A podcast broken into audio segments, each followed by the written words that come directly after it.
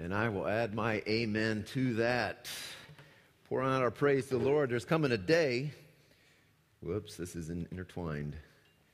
There's coming a day when we will all be gathered around his throne where he sits right now. Thank you.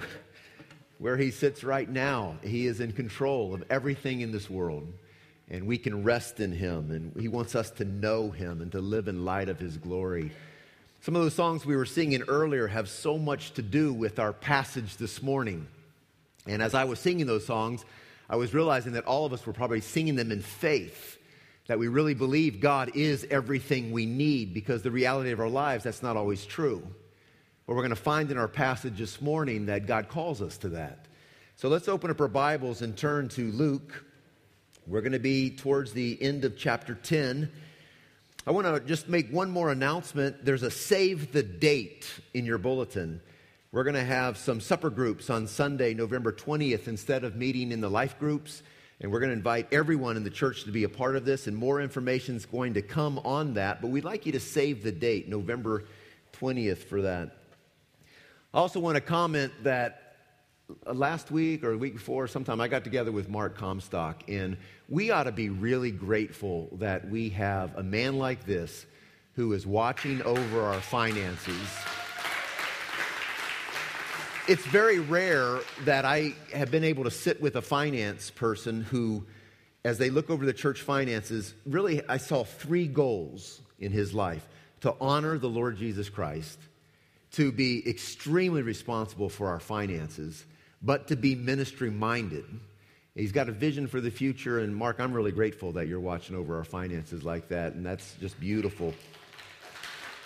And then it was just so beautiful to watch the Kinsels just a moment ago, and I, I don't know if I've ever seen a missionary couple be sent off with that kind of passion for the church that they'd been a part of for a year. I mean, that was just beautiful to see that. And obviously, you have loved them well and they've loved you well, and we need to be praying for them in the days ahead. It's, it can be difficult living in another culture, but it's also a great excitement to be a part of what God is doing around the world. I just came back uh, from Thailand. This is a gathering. It was over 200 mission leaders around the world from 40 different countries who were gathered here and they come together. I get together and we get together in different subgroups, and I meet with educators from around the world. How can we share resources to complete the Great Commission?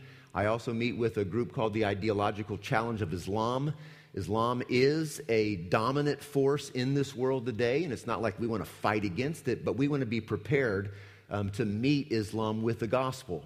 And in the United States of America, we've got to start waking up to this. We need to be prepared um, to take the gospel to those who need to hear, and that's going to be continuing to grow. And so, this is a group of people around the world who are trying to join together in what it means to prepare the church so that we can be adequately prepared to actually meet the challenge of Islam in the days ahead.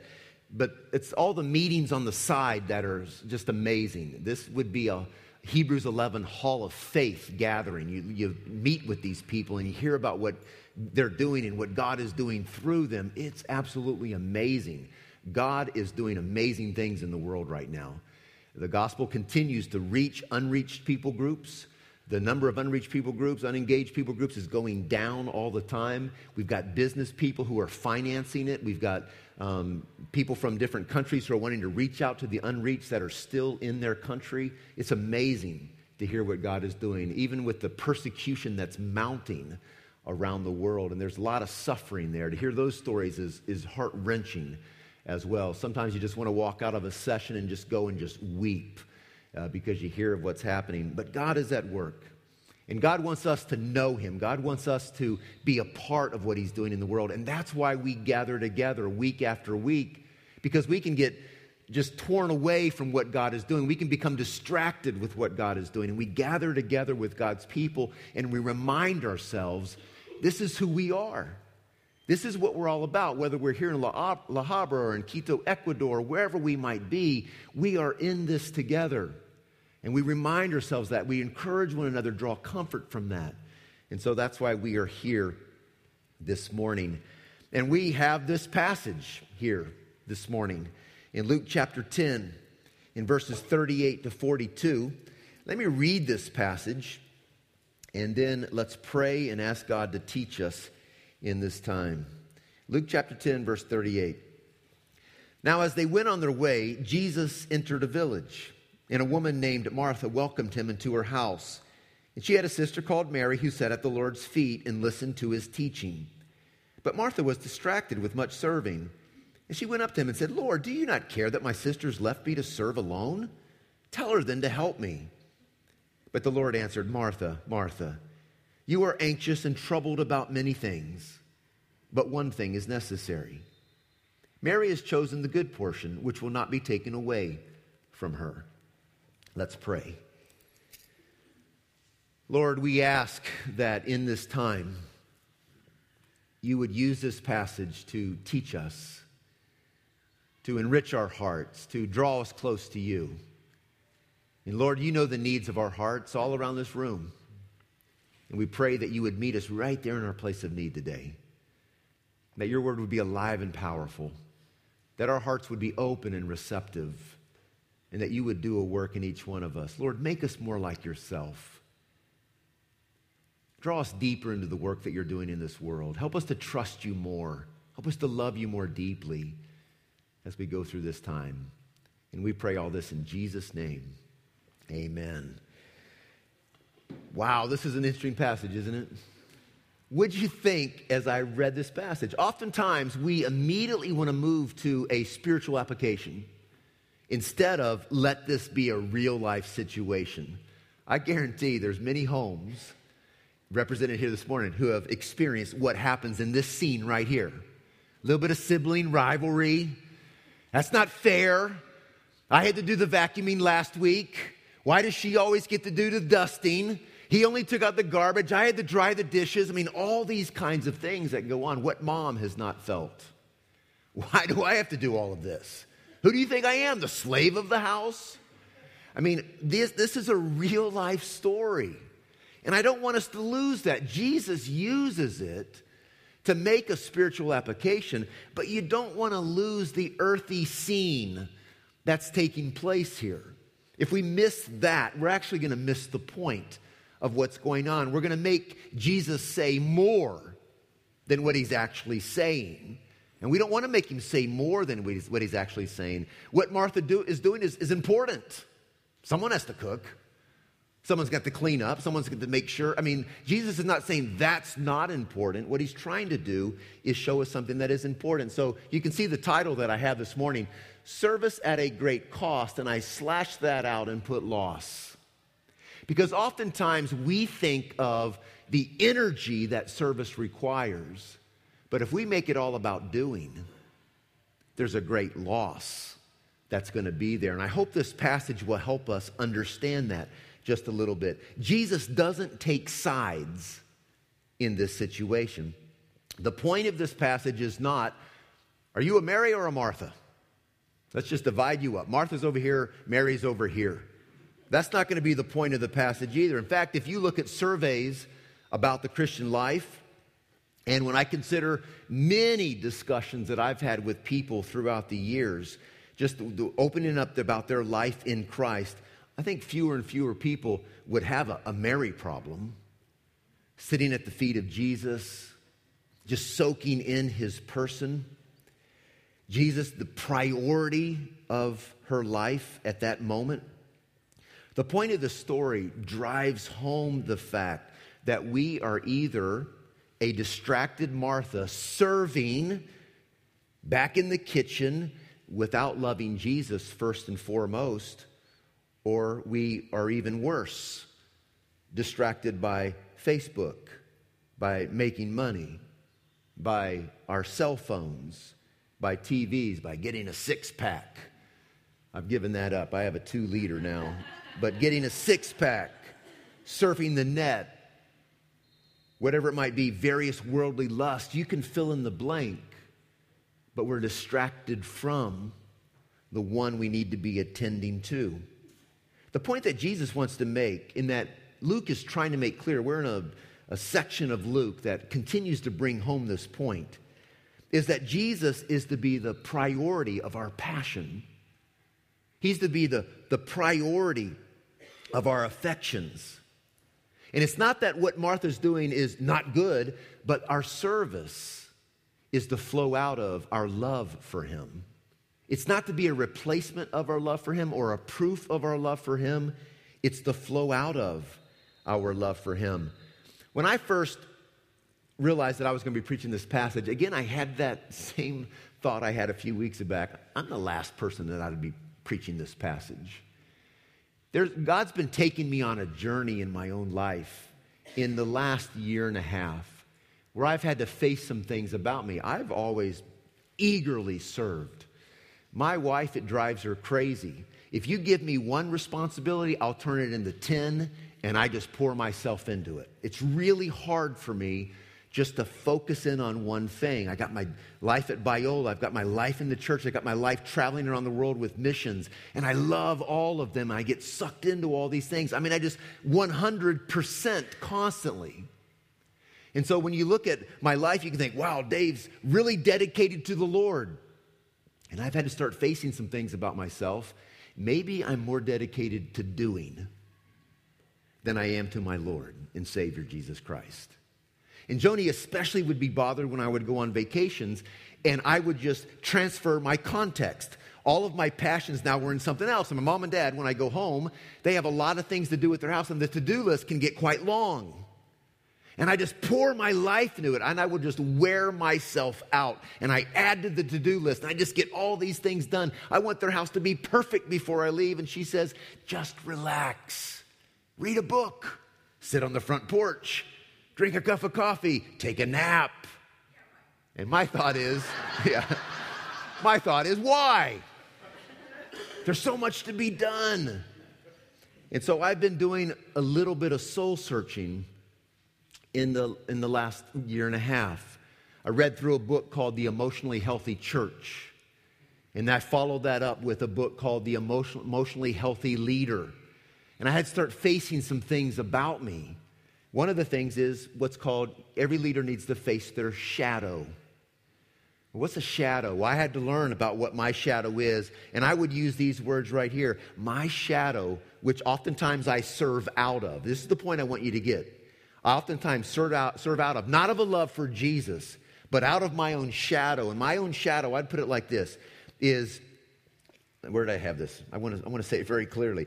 It's the fear of incompetency.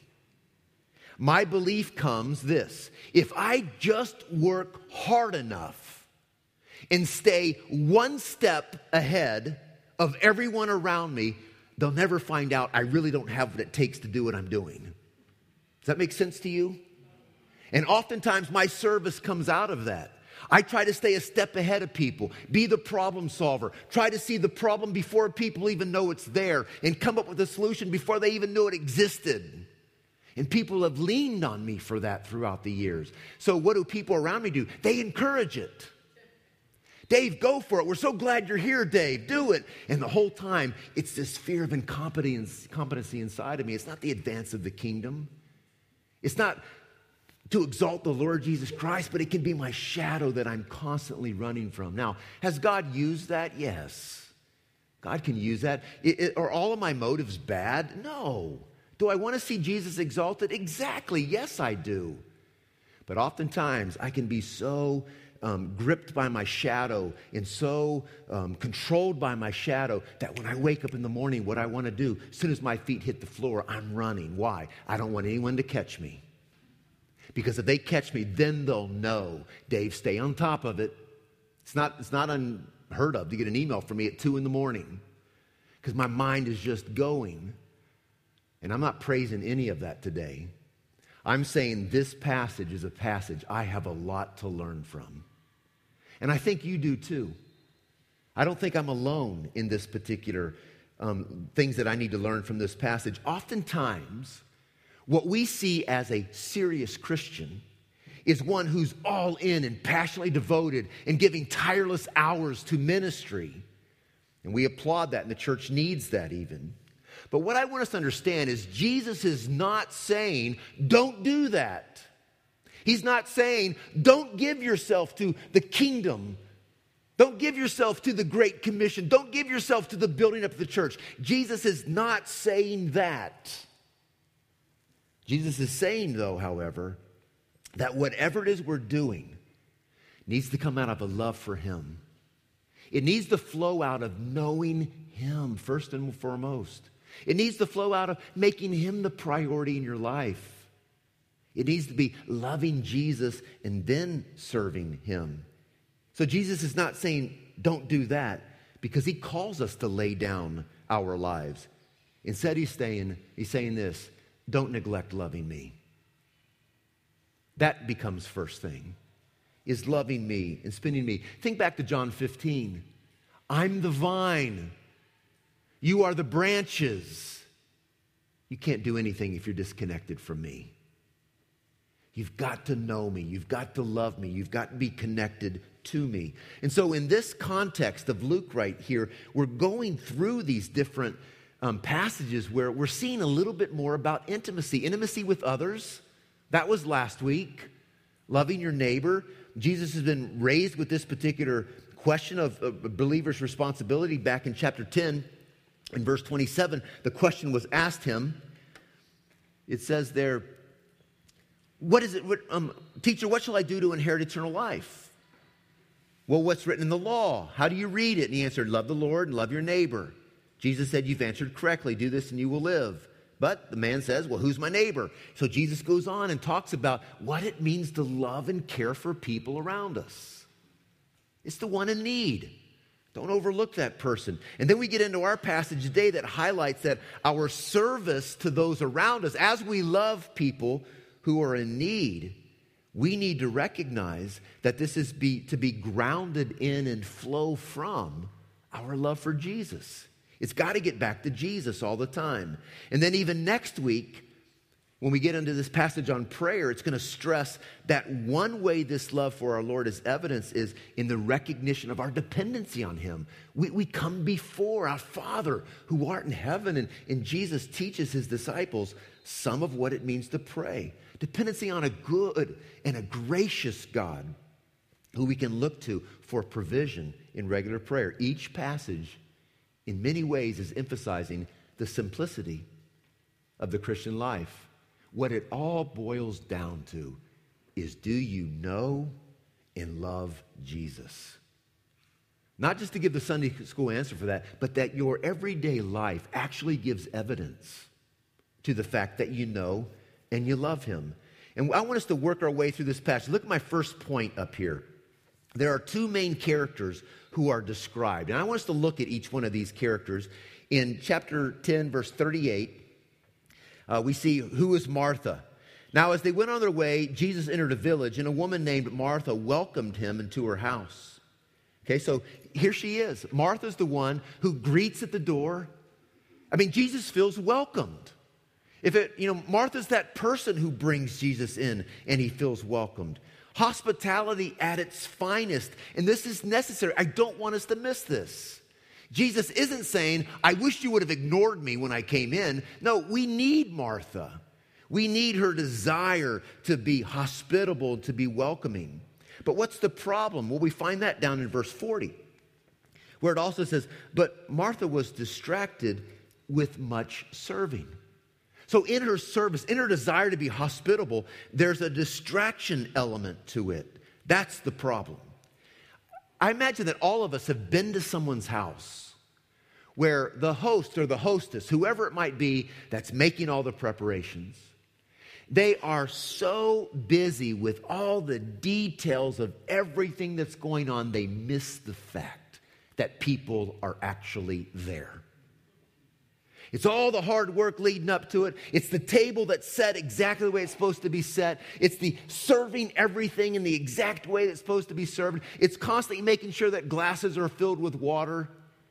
Getting the dessert out there, making sure coffee's made, all the energy, and then all the people left, and that person has never even been able to have a legitimate conversation with someone who is there. That's Martha. And that's what Jesus is going to try to point out into this particular story. Well, who is Mary? Well, we see down in verse 39, and she had a sister called Mary who sat at the Lord's feet listening to his teaching. So here's Martha. She's scurrying around, making sure everything's set proper, make sure everything's rolling right. There's Mary, sitting at the feet of Jesus, just taking it all in. Now, let's be honest. Get rid of the spiritual application of this. We read this story and we say, Mary's a slacker. If we also read the story and we're honest, Jesus is a slacker too. The two of them sitting there, and Martha's back in the back doing all this work, and they're going to eat, they're going to enjoy it, but they're just sitting there, just talking. I mean, you might even have problems with Jesus in this particular passage. Come on, Jesus, get up, be a man, go help out. I mean, do something.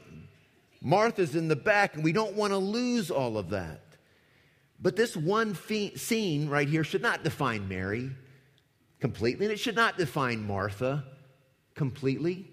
This is an event that's taking place, and Martha took a particular route. And Jesus uses this moment to make a point. I think a point we all need to hear. But let's look at the next point. What is Martha's complaint about Mary? I think all of us understand this complaint. But Martha was distracted with much serving, verse 40, and she went up to him and said, Lord, do you not care that my sister has left me to serve alone? Tell her then to help me. It's interesting to me that she doesn't go up to Mary and say something. Sis, do you think I could handle this all by myself? Could you get back here and help me? It's Jesus, don't you care?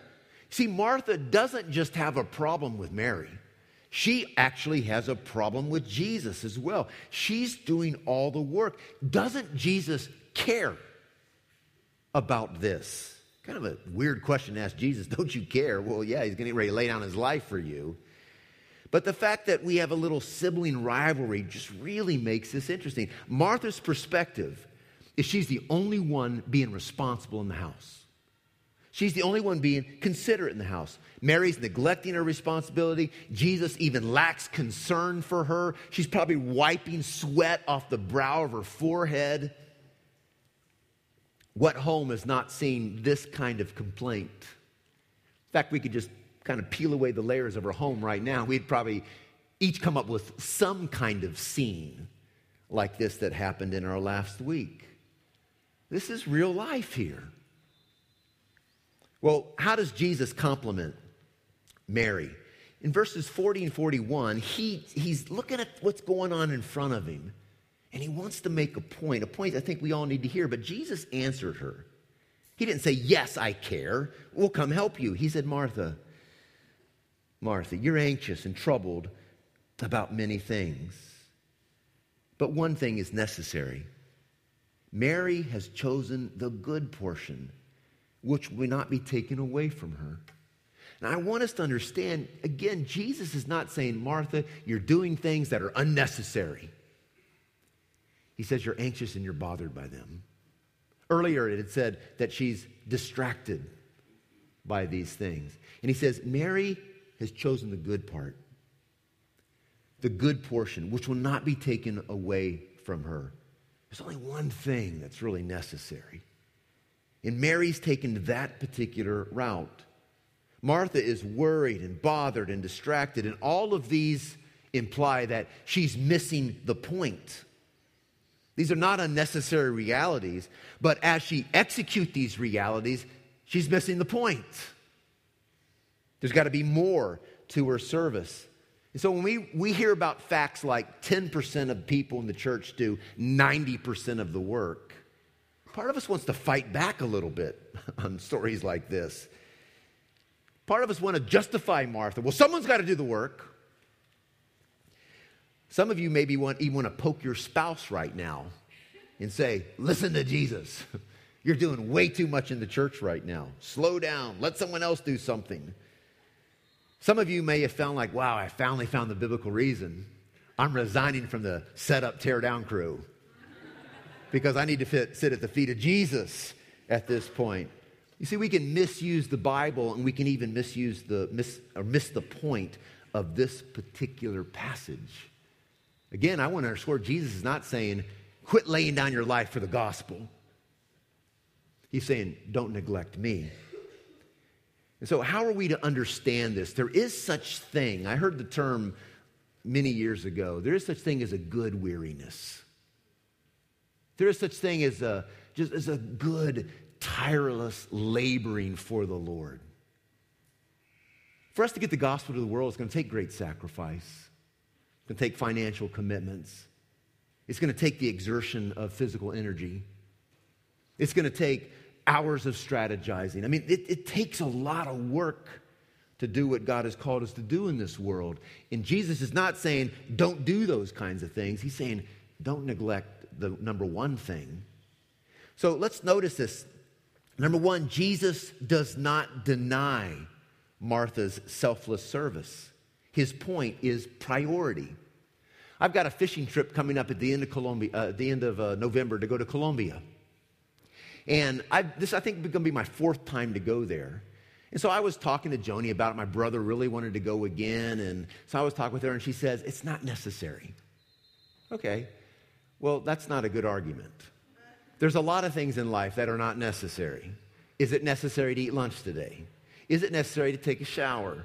Is it necessary to put on deodorant? I mean, is it really necessary to do all of those things? So Joni and I are going back and forth. But really, what Joni is saying is, does that need to be your priority right now? And that's what Jesus is saying. It's not that these things are unnecessary, but does that need to be your priority right now? Don't be distracted from me. At the end, what do you have? Okay, so you served a meal, you ate the meal, you cleaned up the dishes, and you missed me.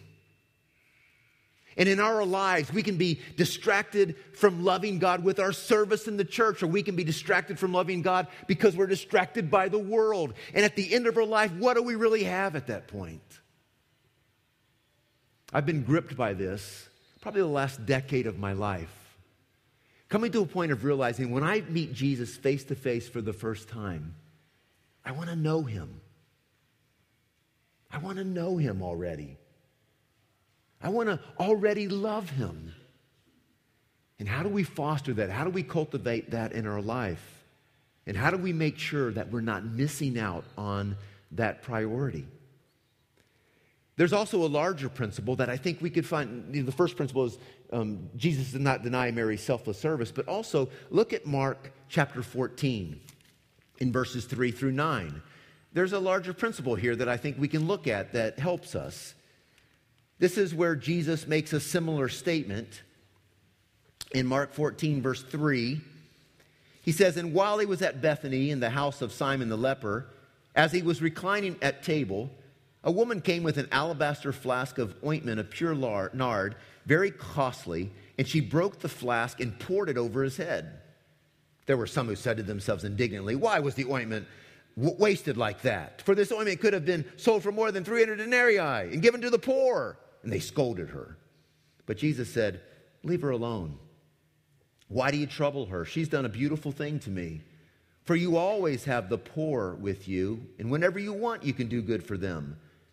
But you will not always have me. She has done what she could, and she's anointed my body beforehand for burial. And truly, I say to you, wherever the gospel is proclaimed in the whole world, what she has done with will be told in memory of her. See, Jesus is not saying, ah, forget the poor. Pour the ointment on me. Anybody else got ointment? Bring it. Forget the poor. Pour it on me. No, Jesus is saying about priority. Yes, yes, take care of the poor. Yes, you're going to have lots of opportunities to do that. But right now, this is about priority. It's about worship. It's about preparing me for my burial. And I think we've got that larger principle here, too. Oh, do all these things need to be done? Yes, but don't miss the opportunity to spend time with me, is what Jesus is saying. And so I think we could put it this way, as we have on this next slide. It says, the point of the passage is not to serve less, it's to love more. Our service is to flow out of our love. And some of you are thinking, oh, one more thing on my to do list. I can't serve less, but I got to love more. Got to add one more thing on there. No, that's not the point of this passage either. The point of this passage is for our love, our, to, our love to be the foundation and that from which our service flows. How much we serve, how we serve, that's a completely different issue. This passage is not dealing with that at all. This passage is focused on this one thing of do you love Jesus? If Jesus were here this morning, he might say, But do you know me? Do you love me? And so our focus here is not on how we serve, how much we serve, when we serve, where we serve. It's do we love? So, what lessons can we learn from this particular passage? In this story, I think the lesson is simple. That's why we quickly leave the everyday realities of it and quickly jump to the spiritual message of it. It's, it's fairly simple. Jesus is to be more important than preparing an elaborate meal. Meal. Jesus is to be more important than you know other things that could distract us in this world. He is to be our priority. But what does this have to do with us? Let me draw out three points that I think you just need to decide where you're at and which one most affects you. But number one would be this Jesus is to be our priority over anything in this world. Again, it's not that things in this world are unnecessary. Should you sleep? Yes. Should you eat? Yes. Do you need to go to work, school, whatever it might be? Yes. Do you need to clean up after the dog in the backyard? Yes. Whatever it might be, all those things are important. Does that pile of wash need to be done? Yes. But Jesus is to be our priority over anything in this world. It illustrates, the story does, that responding to Jesus is to be our priority over worldly concerns, period. We can get so caught up in maintaining our earthly lifestyle. We can get so many toys in our lives that it consumes all of our energy just to clean them all, take care of them all, maintain them all. We can get so caught up by entertaining ourselves with the latest fashion or the newest gadget. Our iPhones can just absolutely fascinate us and draw all of our attention. Jesus is to have a priority. We are supposed to be living day by day for the greater purposes of what God is doing in this world, and it's so easy for us to get distracted. Our kids in sports programs, our kids' academic pursuits can become everything for us and we miss being a part of what God's doing. Climbing the corporate ladder, everything for us, and we miss what God is doing in this world. So, one lesson that we learn is maybe it's the world that is distracting us, and we're not spending that time with and loving Jesus. But a second lesson we could learn could be this our outward ministry should flow out of inward devotion. And that's my own personal story that I was telling you about earlier, about my own life. This is where this particular story lands for me.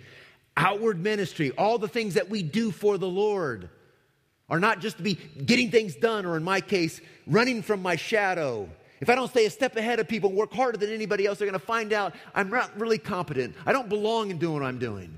So I've got to figure out the problem and the solution before they even know the problem exists. And it can drive me and people can applaud that because I, I get a lot done. And it can feed that inside of me. But all this ministry is to flow out of a devotion for the Lord. And so this story again reminds us that ministry activity, even, can prevent us from more important endeavors, endeavors like taking time to spend time with Jesus, sitting at the feet of, feet of Jesus. Jesus said to Martha, You're distracted, you're worried, you're bothered. Mary's chosen the best thing. And so we don't want to lose that in our lives. We need to be spending time with Jesus. The Word needs to be getting into our hearts, it needs to be transforming our minds. We've got to sit before the Lord. It's not just a verse a day keeps the devil away. We've got to get into the Word, and it's got to marinate in our hearts. It's not just, okay, three verses, I did my Christian thing, and now I'm on my way. Or, hey, I'm multitasking now. I listen to the Bible while I drive. Can, can, that, can all those things be good? Yes. If, if all you get in is three verses, do your Christian duty and take off, well, do it. At least do that. If all you get is reading the Bible while you're trying to drive at the same time, good. Not reading your Bible, listening to the Bible while you're trying to drive, good. But we've got to find time where we sit at the feet of Jesus and we allow His Word just to sing. It's just us and Him. And I don't know what it's like for you, but that's a battle for me because my mind goes here and my mind goes there, and it takes incredible discipline for me to continue to love Jesus and to sit before Him, sing praise songs to Him, whatever it means. Bible study and prayer. Jesus saying, Your ministry outwardly is to flow out of an inward devotion. Don't miss the good thing. But a third point that we might draw out of this passage is really pulling it all together. We must intentionally and diligently grow our relationship with Jesus. We all know, if we've been a part of the church for a while, it's not rocket science. You've got to stay connected to the vine. We all know what that means. We know what spiritual disciplines are. We know we should read our Bible more and pray more and share the gospel more. We know all these things. But every week we gather together to remind ourselves of these things. And every now and then we run across a story in the Bible that really drives that point home. And that's what Jesus wants us to hear this morning is the basics. You need to be developing a relationship with Jesus. And that means carving out time. Our son is in love.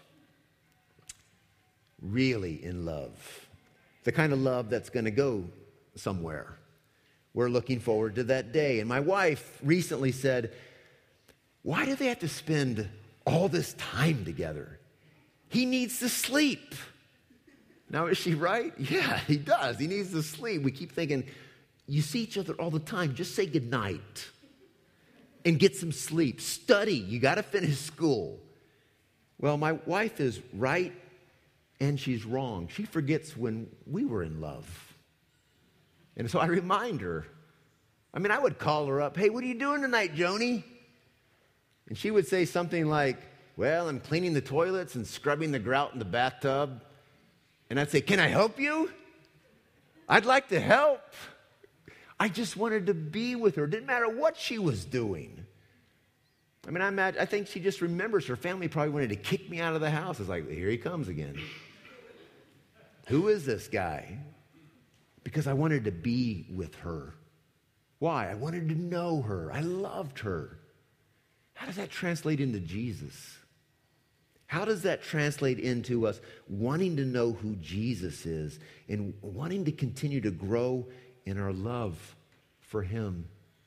You see, I've often said that what we call spiritual disciplines really need to become spiritual passions.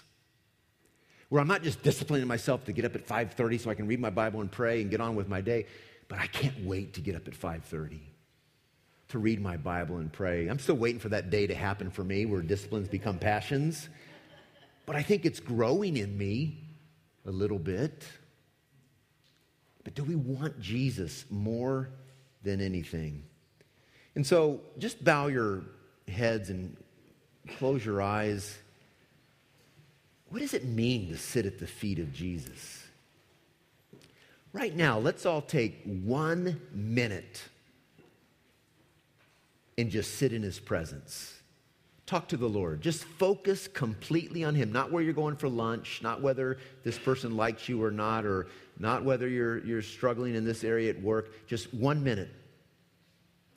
All of us just sit, in, sit at Jesus' feet, praise him, love him, talk to him right now.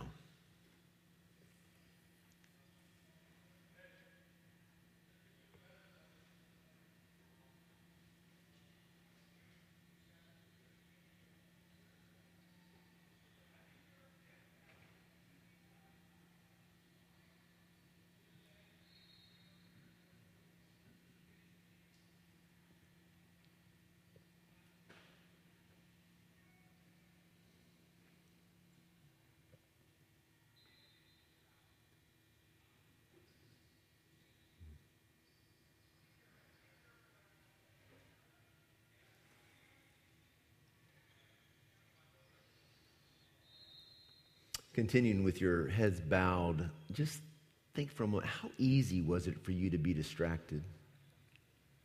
How quickly did your mind drift to the whistles in the gymnasium or whatever it might have been? How difficult it is for you to just focus in on Jesus. And here's my challenge to you wherever you're at right now, do everything you can to grow it day by day. Can, can we commit ourselves to sit at Jesus' feet, open up his word, spend time in prayer, grow in that, and let all of our ministry flow out of that. Lord, we pray that you would help us. And even corporately, we ask your forgiveness for the ways we quickly serve you and fail to love you.